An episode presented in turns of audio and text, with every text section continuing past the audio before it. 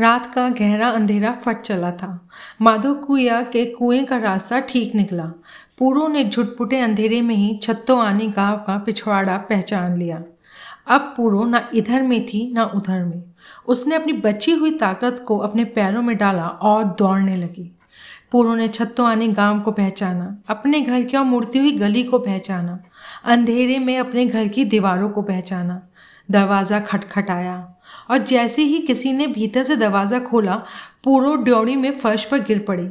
वह अपनी शक्ति का अंतिम अंश भी खर्च कर चुकी थी। अब वह दौड़ दौड़ कर हाफ़ हाफ़ का धाई को छू चुकी थी। अब पूरो की पूरी शक्ति खत्म हो चुकी थी। पूरो की आँखों में अंधेरा छा रहा था। उसने देखा उसकी माँ, उसका पिता हाथ में दिया लेकर उसके पास खड़े हुए हैं। वह एक घायल पक्षी की तरह ड्योड़ी के कच्चे फर्श पर पड़ी सिसकने लगी। उसने देखा माँ की आँखों से पानी की धाराएँ बह रही हैं। माँ ने पूरो को उठाकर अपनी बाहों में ले लिया। पूरो ने माँ की छाती से अपने सर को ऐसे लगा लिया जैसे उसके टूटे हुए संबंध फिर से जुड़ जाएँगे। पूरो की माँ की चीखें निकल गई। लोग इकट्ठा हो जाएँगे। पूरो के पिता ने अपनी स्त्री का कंधा हिलाकर कहा। पूरो की माँ ने अपने पल्लू के कोने को इकट्ठा करके मुँह में ठूस लिया। बेटी, तेरी किस्मत। अब हमारे पास बस कुछ नहीं। पूरो को अपने पिता का स्वर सुनाई दिया। वह अपनी माँ से चिपटी रही। अभी अभी शेखों के लड़े, लोग यहाँ आएँगे और हमारे बच्चे बच्चे को पेड़ डालेंगे। मुझे मुझे बाबा यहाँ से सियाम ले चलो। पूरो ने माँ की छाती से चेहरा हटाकर बड़े आग्रह से कहा, हम तुझे कहाँ रखेंगे? कौन तुझे ब्याह कर ले जाएगा? तेरा धर्म गया, तेरा जन्म गया। हम जो इस समय कुछ भी बोलें तो हमारे खून की एक बूंद भी नहीं बचेगी। हाय तो मुझे अपने हाथों से ही मार डालो। पूरो ने तड़प कर कहा, बेटी, जन्मते ही मर गई होती। अभी यहाँ से चली जा। शेख आते ही होंगे। तेरे पिता, तेरे भाई का कहीं पता नहीं मिलेगा। सबको मार डालेंगे। माँ ने ना जाने कैसे अपने दिल पर पत्थर रखकर ये बात कही। पूरों को ध्यान आया। रशीद ने कहा था, नेक वक्त अब उस घर में तेरे लिए कोई जगह नहीं। क्या रशीद ने सच ही कहा था? पूरो को एक बार अपने मंगेतर रामचंद्र का ध्यान आया। क्या सगाई और क्या ब्याह? क्या पूरो उसकी कुछ ना लगती थी? उसने पूरो की बात भी ना पूछी। फिर पूरो को जीने का मन ना हुआ। उसने सोचा और सारे रास्ते बंद हैं, शायद मौत का रास्ता खुला हो। वह उठकर बाहर की ओर चल दी। ना माँ ने रोका, ना पिता ने। पूरो चलती गई। आते समय पूरो ज़िंदगी से भेंट करने आ रही थी। उसके हृदय में लालसा थी, जीने की माता पिता से मिलने की। बहुत डरती कांपती आई थी। लौटते समय वह मौत से भेंट करने चली थी। अब उसके मन में कोई डर नहीं था, कोई भय नहीं था। मौत से बढ़कर कोई उसका क्या कर सकता था?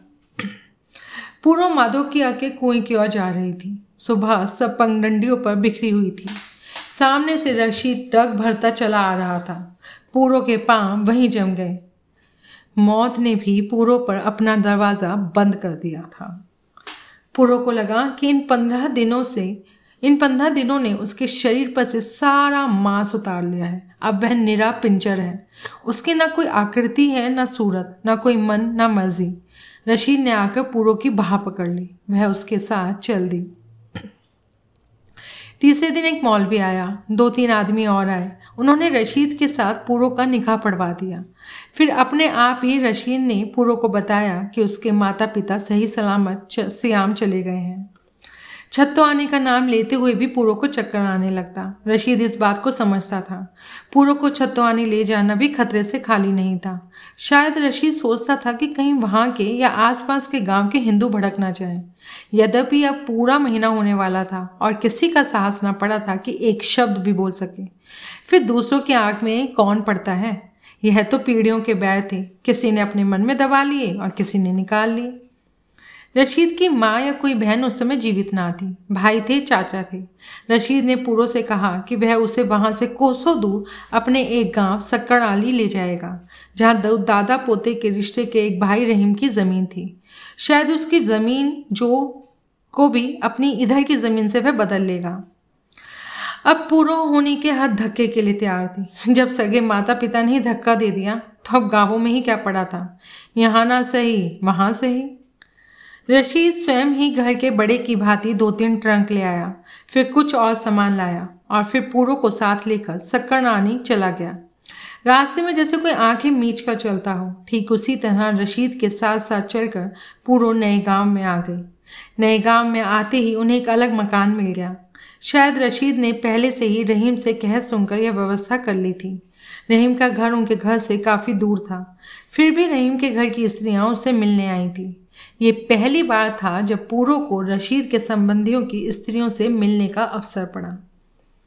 पूरो एक खोई हुई बच्चिया की तरह उनके पास बैठी रही। उन्होंने पूरो से बहुत पूछताछ न की।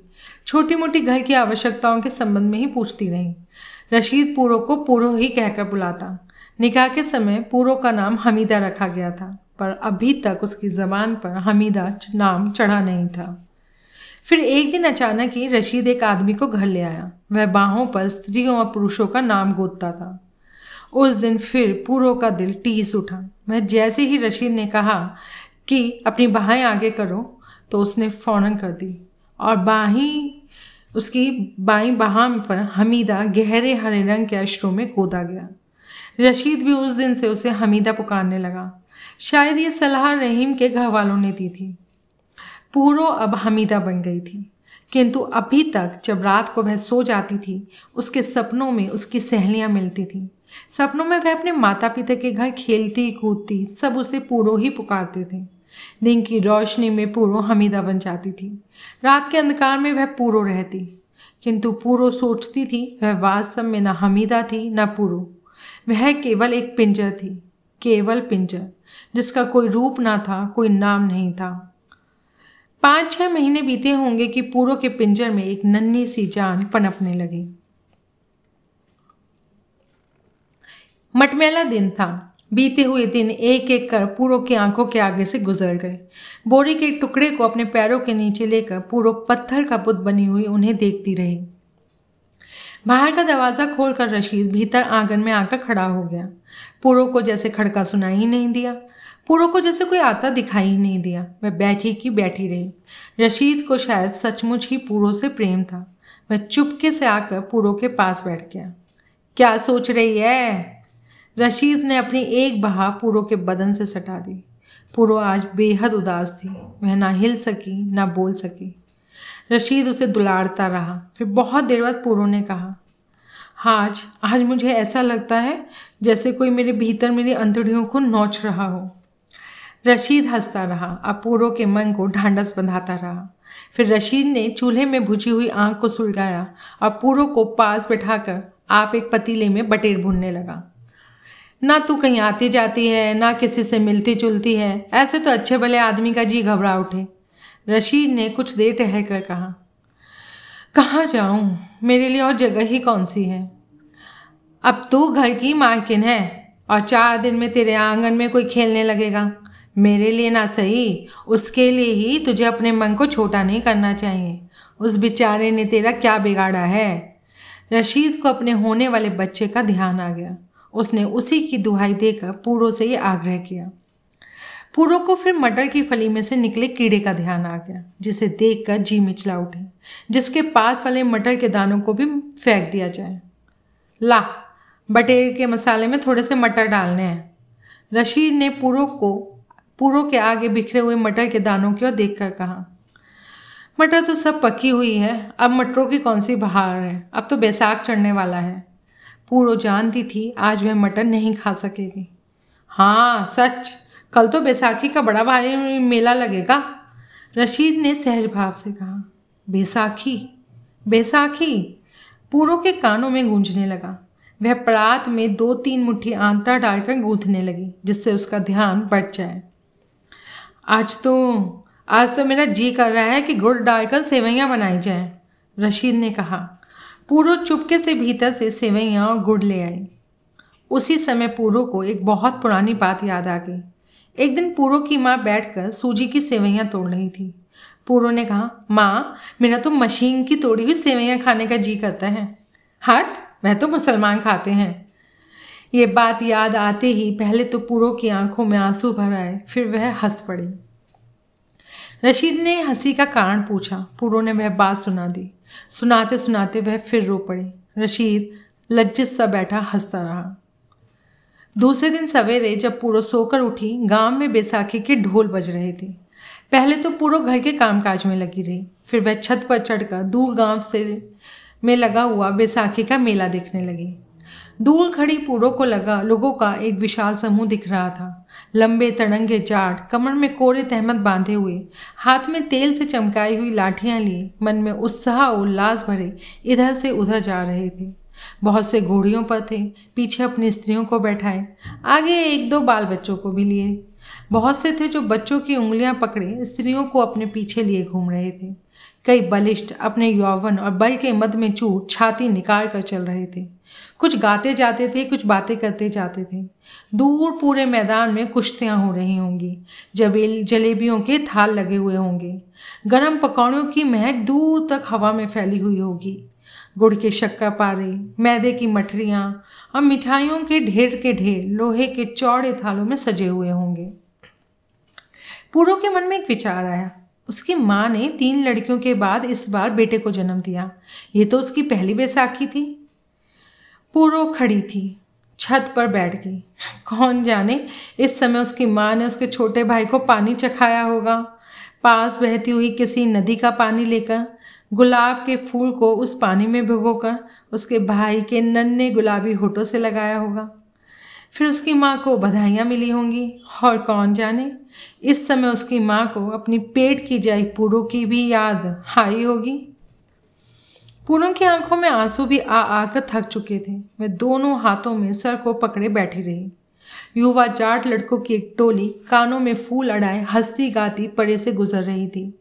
उनमें से कोई बोली गा रहा था। खूते बैठी दातन कर दी, छिट्टियाँ दंदा दी मारी, नी आपे तैनू ले जाणगे, जिन्ना नुत लगे प्यारे। काश काश कोई प्यारी लगने वालों के हाल तो देखें। पूरो के मुँह से धीरे से निकल गया। फिर पूरो के मन में आया वह रशीद को ही प्यारी लगी। रशीद उसे ले आया। वह अपने मंगेतर रामचंद्र को क्यों ना प्यारी लगी? हम्म, उससे तो उसकी बात भी नहीं पूछी। वह तो रामचंद्र को प्यारी लगना चाहती थी। रशीद को ना तो उसने स्वयं ढूंढा था ना उसके माता पिता ने। झाट हँसते जा रहे थे भंगड़ा नाचते जा रहे थे और बोलियाँ गाते जा रहे थे। पूरा सोचती रही। सब गीत सुंदर लड़कियों के ही गुण गाते हैं। सारे भजन सच्चे प्रेम का वर्णन करते हैं। क्या कभी ऐसे गीत भी बनेंगे जिनमें मुझ जैसी लड़कियों के विलाप की गाथा भी लिखी जाएगी? क्या कभी ऐसे भजन भी होंगे जिनका कोई भगवान ही ना होगा? बढ़ती जवानी वाली कुछ नवयुवतियाँ अपने यौवन की मस्ती में अपनी एक अलग टोली बनाकर मेले में जा रही थीं। दूर जा रहे जाट लड़के अपनी टोलियों में से मुड़ मुड़ कर उनकी ओर ताक झाक कर रहे थे और हंस रहे थे। शायद उनसे हँसी मज़ाक कर रहे हों। फूरो सोचने लगी यदि सब जवान लड़कियों को ये लड़के अपनी अपनी घोड़ियों पर उठाकर भाग जाएँ, फिर क्या हो? यदि ये इन लड़कियों को उठाकर ले जाएँ? भरी गर्मियाँ आ गई थीं। छिपटियाँ डालकर जलाए गए तंदूर की भांति धरती जल रही थी। पूरो कभी बैठती, कभी उठती, कभी लेटी रहती। आज उसका जी ठीक नहीं था। पल पल वह पानी पी रही थी। उसकी पड़ोसिन ने उससे कहा था, जैसा भी हो, आज नहा ले, अपना सर भी धो ले। फिर क्या पता, रात को या सवेरे तेरे घर कुछ हो जाए। फिर तू कितने दिन नहीं उठ पाएगी? रशीद ने देखा पूरो का रंग बदन में उठती पीड़ा से पूनी जैसी सफ़ेद होता जा रहा था। रशीद को वह समय याद आ गया जब वह छत्तों आने की कच्ची सड़क से पूरो को अपने आगे घोड़ी पर बैठाकर भगा लाया था। उस समय भी पूरो का रंग सफ़ेद फिटकरी जैसा हो गया था। उस समय पूरो की आत्मा से टीसें उठ रही थी और आज उसके रक्त मांस में से।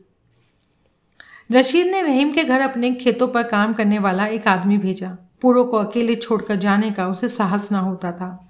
जब रहीम की माँ पहुँची, उस समय बढ़ती हुई पीड़ा पूरे पूरो के माथे पर बल खा रही थी। आते समय रहीम की माँ अपने गली वाली उस रेशमा दाई को भी लेती आई थी, जिसने रहीम की दोनों स्त्रियों से दो दो लड़के लड़कियाँ पैदा होते समय मदद की थी। दाई ने आते ही एक पुरानी दरी फर्श पर डालकर उस पर पूरो को लिटा दिया। वह चार पाई की नरमाई को छोड़कर कड़ी ज़मीन पर लेटी, करहाने लगी। रशीद बाहर धेरी के पास खड़ा था। बंद किए हुए भीतर किवाड़ के अंदर से पूरों के दांतों में भिची हुई लंबी लंबी चीखें रशीद को सुनाई देती रहीं। उसका मन कर रहा था कि पूरो के बदन में से बहुत नहीं तो कम से कम आधी पीड़ा निकाल कर अपने में डाल ले। पूरो अकेले ही पड़ी करहा रही थी। दाई गोटे वाले नए पंखे से पूरो को धीरे धीरे हवा करती रही। कितनी ही बार रहीम की माँ ने घूट घूट पूरो के मुँह में पानी डाला। बाहर खड़े हुए रशीद ने तीन ज़ोर की चीखों के बाद बच्चे के टिटियाने की आवाज़ सुनी। उसके बाद पूरों की आवाज़ नहीं आई। रशीद ने चैन की सांस ली।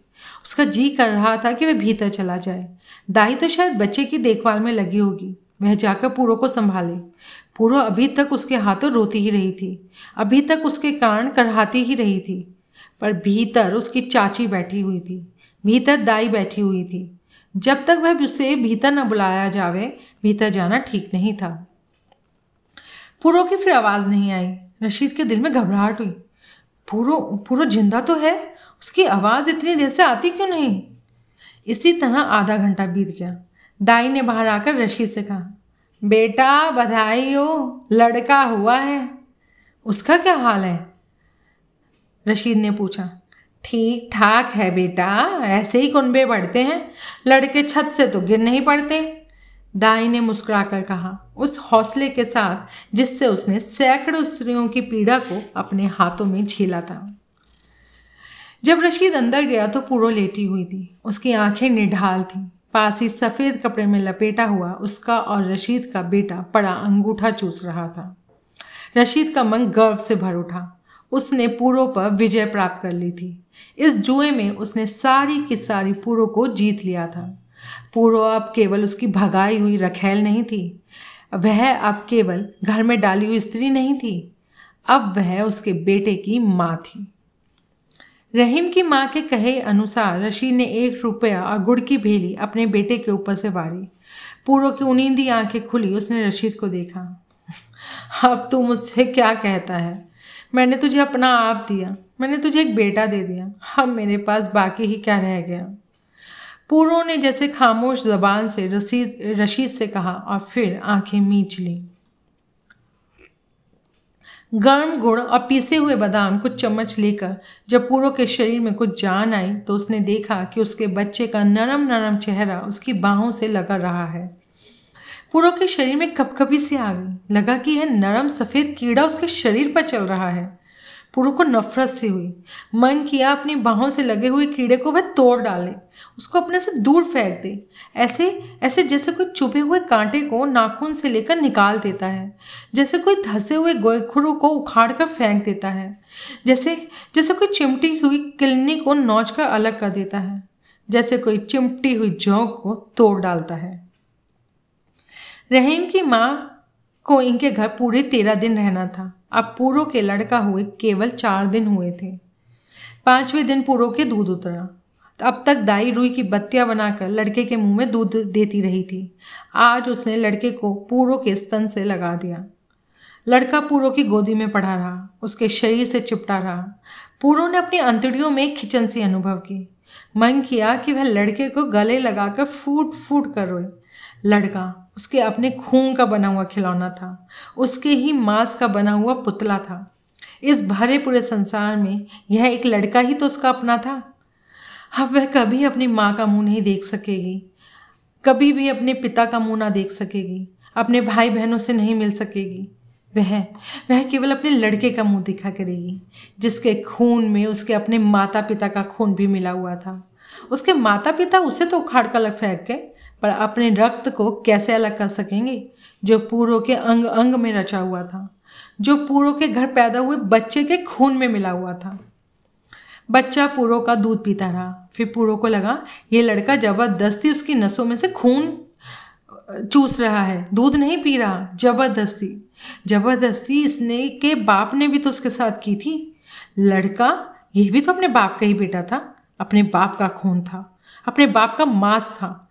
ज़बरदस्ती यह उसके शरीर में धरा गया था ज़बरदस्ती ही ये उसके पेट में पल रहा था, और अब ज़बरदस्ती उसके नसों से दूध खींच रहा था पूर्व ने अपने माथे को छुआ। आग में पड़ी हुई ईंट की तरह उसका माथा गर्म था। शायद उसे बुखार था। पूर्व सोचने लगी, ये लड़का, इस लड़के का बाप, सारी पुरुष जाति, पुरुष, मर्द, जो स्त्री के शरीर को कुत्ते की हड्डी की तरह चूसते हैं। लड़का पूरो का दूध पीता रहा। पूरो का मन रहट के डोंगों की तरह भरता और खाली होता रहा। पूरो के गोल मटोल बेटे को सब जावेद कहकर पुकारते थे। पूरो उसे सुतली की पलंगिया पलटाकर देखती रहती। टांगे चला चला कर वह अपने ऊपर की चादर उतार देता और उसे पैरों में रौन देता। पूरो ने उसके पाँव में चांदी की पतली सी पाजेब डाल रखी थी। जब वह टांगे मारता पाजेब की हई किसी छन छन पलंगिया पर सुनाई देती। लाते चलाते समय ज़ोर लगाने से उसका मुँह लाल हो जाता और उसे हिचके आने लगती। फिर पूरो उसके हाथों की ओर देखती। उसकी हथेलियाँ बहुत ही गोरी चिट्टी थी और हथेलियों के भीतर, हथेलियों के पीछे की ओर मांस इस तरह उभरा हुआ था कि पूरो को उसके हाथ बिल्कुल मोम के उस बबुए जैसे लगते थे, जिसे छुटपुन में उसने सियाम से आते हुए कलकत्ते के बाज़ार से खरीदा था। पूरो ने उस बबुए को क्रोशिए से बुनकर एक कुर्ता पहनाया था।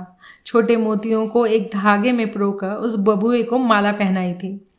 जावेद के हाथ बिल्कुल उस बबुए के हाथ की तरह थुलथुल करते थे। मोम का वह बबुआ शायद अभी तक नहीं टूटा होगा। पूरा सोचने लगती कभी कभी कांच और मिट्टी की वस्तुओं का जीवन भी कितना लंबा हो जाता है। शायद आज भी उस बबुए से पूरो की कोई बहन या खेल रही होगी। मुँह अंधेरे ही पूरो खेतों में जाती, रशीद बेटे के पास बैठता। एक दिन अभी अंधेरा ही था पूरो खेतों से लौट रही थी। गाँव के बाहर मुसलमानों के कुएँ पर उसने हाथ पैर धोए और जब अपने घर को लौट रही थी, उसे अपनी गली की एक लड़की कम्मो दिखाई दी। शरद ऋतु की हल्की हल्की ठंड थी। कम्मो पानी की बटलोई को पत्थर के एक छोटे से थड़े पर रखकर खड़ी हो गई थी। पूरो जब उसके पास से गुजरी, कम्मो ने कांपते हुए हाथों से पानी की उस बटलोई को उठा लिया। शायद उसके कंधे बटलोई का बाहर सहन नहीं कर पाए। बटलोई कम्मों के कंधे से गिरने लगी। बटलोई के नीचे रखी कम्मों की हथेली भार के कारण बीच से दोहरी होती जा रही थी। दाई हाथ से बटलोई को सहारा देते हुए कम्मों के मुँह से निकला, ओह माँ! पूरों के पाँव रुक गए, कम्मों के पास हो गई। मन किया, दस बारह बरस की इस लड़की कम्मों के कंधे से बटलोई उतार ले। कम्मो उसके साथ साथ चलती जाए। कम्मो जो पाँव से नंगी थी, जो सदा खद्दर के, सुथरे के पाइचे के ऊपर को मोड़े रखती थी, जिसकी धाड़ियों वाली कमीज के मोड़ों पर लगा हुआ पैबंद कभी उधर जाता था, कभी फिर लग जाता था, जिसकी चुनरी के पल्ले सदा तार तार लटके रहते थे, जिसके बाल सदा बाँध जैसे खुश्क और बिखरे रहते थे, और जिसे पूरों ने सदा दूर से ही देखा था आज वह उसके पास जाकर उसके उन कंधों पर से बटलोई उतार ले, जिन कंधों की हड्डियाँ पीतल की बटलोई से टूट रही थी। बड़ी देर हो गई। बर्तन के भाई के नीचे दबी कम्मों ने जैसे पूरों से आज देर ना होने का एक सहारा मांगा। अभी तो दिन भी नहीं निकला, पूरों ने कहा। ना जाने कैसे लड़की में कुछ साहस हुआ है। उसने अपने कंधों का भार फिर धरती पर रख दिया। बटलोई से कोई एक चुल्लू भर पानी छलक कर कम्मों के कंधों पर गिर पड़ा।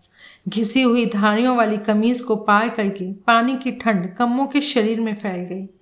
जाड़ों की ठुठरन कम्मों के बदन में दौड़ गई। पूरो रुक गई। कम्मो पूरो की ओर देख कर हंस रही, हंस पड़ी। एक घड़ी पहले वह देर हो जाने के डर से और बर्तन के बोझ से सहमी हुई थी। पूरो ने कम्मों के चेहरे पर सदा वही डर देखा था। उस समय उसके चौड़े होठों पर फैली हुई हँसी पूरो को ऐसे लगी जैसे उस लड़की को हंसना आता ही ना हो। वह यूँ ही अपने होठ मरोड़ रही है। कम्मो, तू रोज इसी वक्त आती है? कम्मो को जो आवाज़ें पड़ती थी, उससे पूरो को कम्मो का नाम मालूम हो गया था। लगता है आज कुछ देर हो गई है, मुझे मार पड़ेगी। कम्मो ने फिर बटलोई पर हाथ धर दिया। उसके चेहरे पर से उसकी हँसी कच्चे रंग की तरह उतर गई और फिर वही पुराना डर आ गया। कमो वह तेरी कौन लगती है? चाची। कमो ने कहा और उसकी बहा बटलोई के बाहर के नीचे मुड़ गई। कौन जाने इस बोझ के कारण या चाची के नाम से? तू कहे तो मैं तेरी बटलोई ले चलूँ? कपूरों ने कहा, लेकिन अपना हाथ आगे ना बढ़ाया। पूरों को इस बात का ध्यान था कि लोग जानते थे उसका नाम हमीदा है, हमीदा, रशीद की बीवी और कम्मो एक हिंदू लड़की थी। बटलोई भ्रष्ट हो जाएगी, कम्मो ने निशंक कहा। पानी तो ना होगा, मैं पानी को हाथ नहीं लगाऊँगी, तू जाकर बाहर से बटलोई मांझ लीजो कहते कहते पूरो हंस दी कम्मो भी हंस पड़ी, पर बटलोई उठाए रही। दोनों भी थोड़ी ही दूर गई होंगी कि कम्मो का पैर मुड़ गया। गिरती हुई बटलोई को पूरो ने थाम लिया, पर कम्मो कंकड़ पत्थरों पर गिर पड़ी। कम्मो के पैर में मोच आ गई। पूरो ने बटलोई धरकर कम्मो का पैर थामा। हथेली से कम्मो के पैर को टखने के पास मला। देखते देखते कम्मो उठने योग्य हो गई। पूरो बटलोई उठाकर साथ चलने लगी। हो माँ, कहकर कम्मो रोने लगी। पूरो को लगा जैसे कम्मो अपने तमाम दुखों के लिए अपनी मर चुकी माँ को उल्हाना दे रही है। पैदा करके हमारे लिए छोड़ गए। हम्म। पूरो ने कई बार कम्मो की चाची को कहते सुना था। कम्मो के माता पिता कोई ना थे। पिता तो शायद जीवित था, पर कहते थे उसने शहर में कोई दूसरी औरत रख ली थी। इसी कारण कम्मों से वह कोई वास्ता नहीं रखता था। पूर्व सोच रही थी, जब माएँ मर जाती हैं, तब बाप भी पराए हो जाते हैं। सोचते सोचते उसका ध्यान अपनी ओर चला गया। माएँ जीवित हों, फिर भी पिता पराए हो जाते हैं और माएँ भी पराई हो जाती हैं। गाँव अब दिखने पड़ गया था, प्रकाश भी बढ़ गया था, उनकी गली का मोड़ निकट आ गया था। फिर दोनों को ये डर था कि कोई पूरो को बटलोई उठाए ना देख ले। कमो ने जब बटलोई संभाली, उसके पाँव काँप रहे थे। पूरो ने जल्दी जल्दी कदम बढ़ाए और कम्मों से अलग हो अपनी गली में मुड़ गई। उसी दिन दोपहर के समय पूरो का लड़का कुछ जिद करके रो रहा था। पूरो उसे बहलाने में लगी हुई थी, जब दरवाज़ा खोलकर कम्मो उसके घर में आ गई। पूरो ने आगे बढ़कर कम्मो को अपने से चिमटा लिया। लगा उसके बेटे की अपेक्षा कम्मो को बहलाए जाने की अधिक आवश्यकता है। कम्मो जिसके आँसू पहुँचने वाला कोई नहीं था।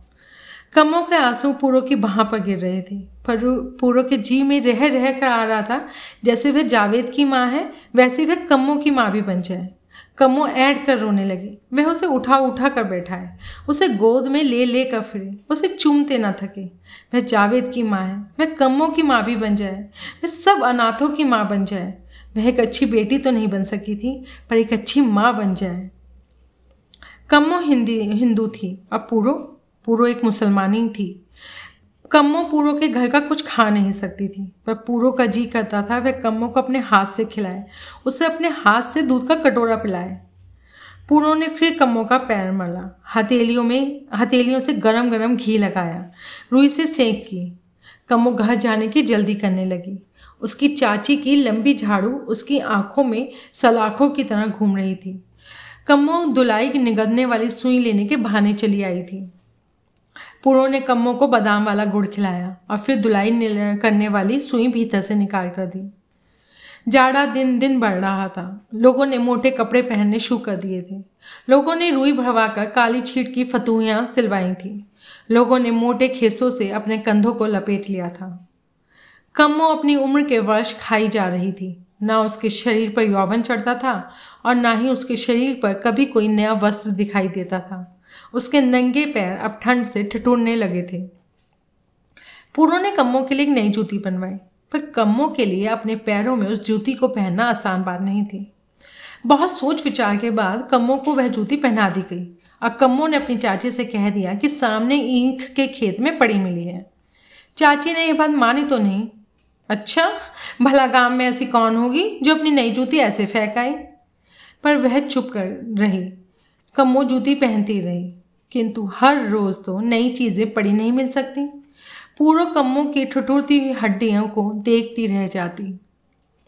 केवल रात के अंतिम पहल का अंधेरा यह बात जानता था कि पूरो कम्मो की एक दो बटलियों उठाकर उसे राहत देने लगी थी। कमो दिन में एक आध फेरा पूरों के घर पर लगा लेती थी। कभी बेलन से रुई साफ़ कर लेती, कभी चक्की में चने दल लेती, कभी इमाम में मसाला कूट लेती। पूरा उसका हाथ बटाती। चाची का काफ़ी काम कम हो जाता। नन्ना जा, बच्चा जावेद कम्मो से हिल गया था। कभी कम्मो ना आती तो पूरो से छोटे बच्चे को उलाना देती। जहाँ तक कम्मो से बन पड़ता, वह कभी नागा ना करती। अब पूरा और कम्मो माँ बेटियों की तरह एक दूसरे से लड़ लेती थी। दो सहेलियों की तरह एक दूसरे से चिपट चिपट कर बैठ जाती थी। कई बार पूरों का मन करता कि वह कम्मों के लिए कुछ बनाए। कम्मों के सूखे हुए शरीर पर अब एक उभार सा आना शुरू हो गया था। कम्मों के पिचके हुए गालों पर गोलाई आ गई थी। पूरों के घर आकर कम्मो अपने बाल सवारती, पूरो चिकनाई का हाथ लगाकर कम्मों की मेड़ियाँ करती। एक दिन सवेरे मुँह अंधेरे कम्मो पूरो को पकड़कर बेतरह रोने लगी। पूरो ने उसकी ओर देखा। कम्मो गन्ने की तरह पेरी हुई जान पड़ती थी। पूरो ने उसे कलेजे से लगाया उसका माथा चूमा पर कम्मो का रोना किसी तरह थमता ही ना था। आंसुओं से उसकी चुनरी भीग गई थी आंसुओं से उसके हाथ भीग गए थे। मेरी चाची कहती है तू जब उसके घर गई तो, तो तेरा खून पी डालूँगी। कम्मो ने कहा और पूरों की छाती से लगकर सिसक सिसक कर रोने लगी। वह जी भर कर रोई। पूरो उसका एक मात्र सहारा थी और उससे अलग करने के लिए कम्मो को कोई हाथ पकड़ कर खींच रहा था। पर पर मैंने क्या किया है? पूर्व ने कहा, चाची कहती है, सुना है, वह घर से भाग कर आई है। तू भी किसी दिन उसी की तरह भाग जाएगी।